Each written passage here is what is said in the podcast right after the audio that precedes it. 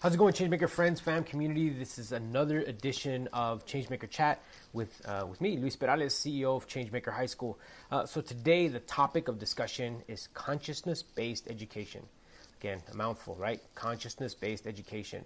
And so um, today, I really want to talk about you know what we're doing here, but also what does this um, look like in the ed space. So if we talk about consciousness-based education, we have to talk about uh, one key critical scholar, and that's uh, Paulo Freire, a Brazilian uh, critical scholar, educator, who really put this idea of uh, consciousness-based education, uh, popular political education, on the map. And so, in very basic terms, this is um, you know kind of uh, an understanding that we want anybody, everybody, to be aware of what's going on. So if we look at the issue, um, there was recently some statistics that came out and, and something that was a little bit critical of kind of what's going on today with education and this idea of consciousness-based education. And what we're seeing is that there are 19th century tactics being used by 20th century teachers to teach 21st century skills raising people's consciousness is part of that 21st century skill. Um, in this era where there's so much information, where there's such a bombardment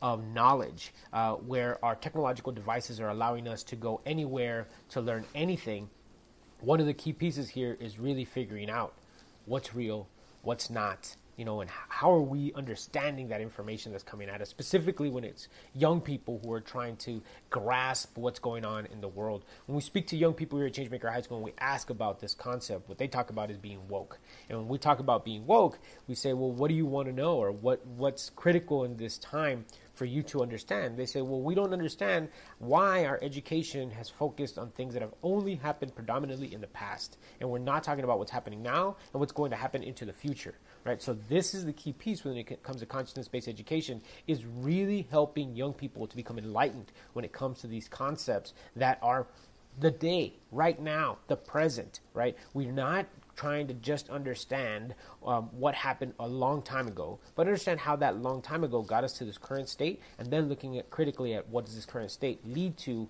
when we're looking at the future. A lot of what we're talking about is this concept of futurism, right? What does it look like when we start to imagine what the future should look like, and being conscious of what's going on now and what potentially is affecting this process is key and critical to that development. Now, when it comes to young people, we have to be critical and we have to make sure that we're pushing the envelope, but that we're not trying to define what the truth is, right? So the truth, right? We talk about, um, you know, indigenous and cultural kind of understandings of this, right? This idea of Panche Be, this idea of seeking the root of the truth, is really inherent in each and every one of us, right? We are our own truths. We know we have our own truths. We know our own truths.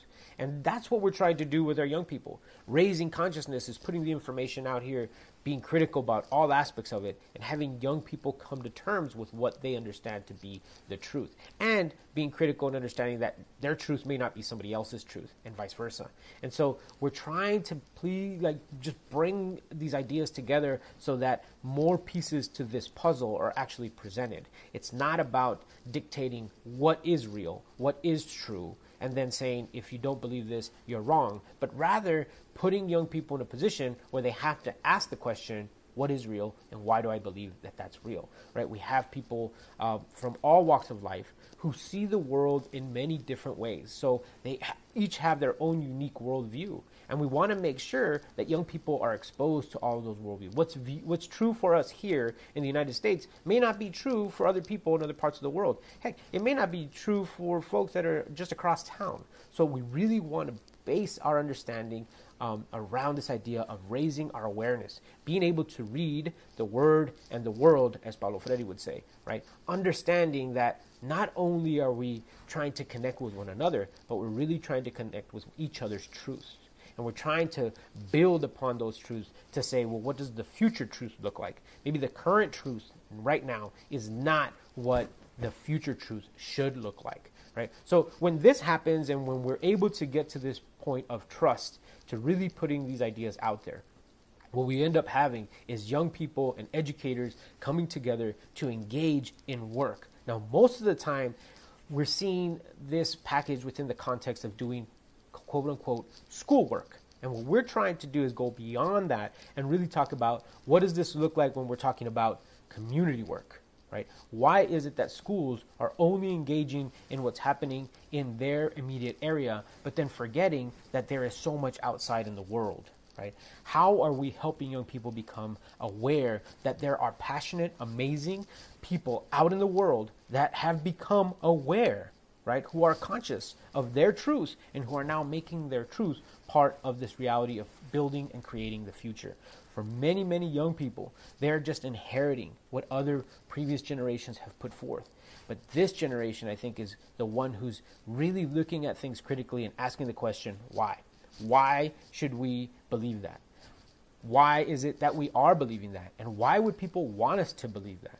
And I think for us as educators during this time, we have to be at the forefront of ha- helping young people answer those questions themselves, not answering those questions for them, but helping to create the conditions where they can safely ask those questions and they can seek their own truth and their own answers. So that then they can build that world collectively that they want to see right? We talk about be the change that you want to see in the world right? Quoting mahatma gandhi and saying you know as young people as community let's go beyond what we think about work and school and move into that community space where our conscious beliefs our conscious um, attitudes and our conscious actions actually lead to a betterment of society when this happens, young people who become enlightened, who become aware, then see education as a tool to make change possible, right? They start to see their, their access into um, higher education as necessary. This year, we're, we're happy to see that you know 50% of our uh,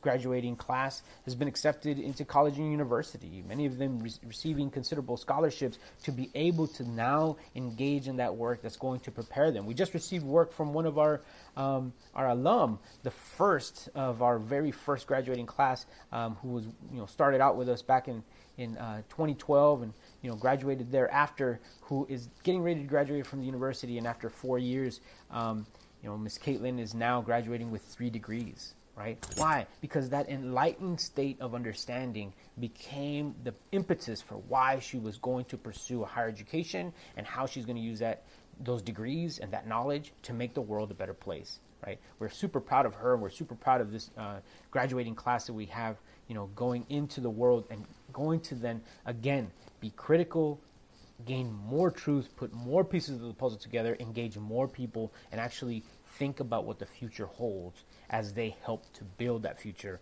rather than just being passive recipients of whatever the future is going to be. We want them as builders, as creators, as innovators, as solution seekers because they are based in consciousness, right? They're based in understanding, they're woke, and they're able to move forward, right? This is critical for now, this is critical for the future, and you know, honestly, this is something that shouldn't just be happening here at Changemaker High School. This should be happening at all of our schools. And we should be asking and demanding that this be the way that we look critically at the education space. Right. So um, that's it for our Changemaker chat uh, today, folks. Um, thank you so much for joining us. Uh, for those folks who are interested in uh, learning more about Changemaker High School or who have somebody that they would like to enroll here at the school, please go to our website, www.changemakerhighschool.org forward slash intent dash to dash enroll um, to be able to you know connect with us uh, take a tour speak to us know more and uh, and get connected so again thank you so much everybody please uh, connect with us uh, again you can you can reach us on our website www.changemakerhighschool.org forward slash intent dash to dash enroll or you can call us at 615-2200 we'd love to connect right? Thank you so much, folks. Have a really good Wednesday, and we'll catch you next week.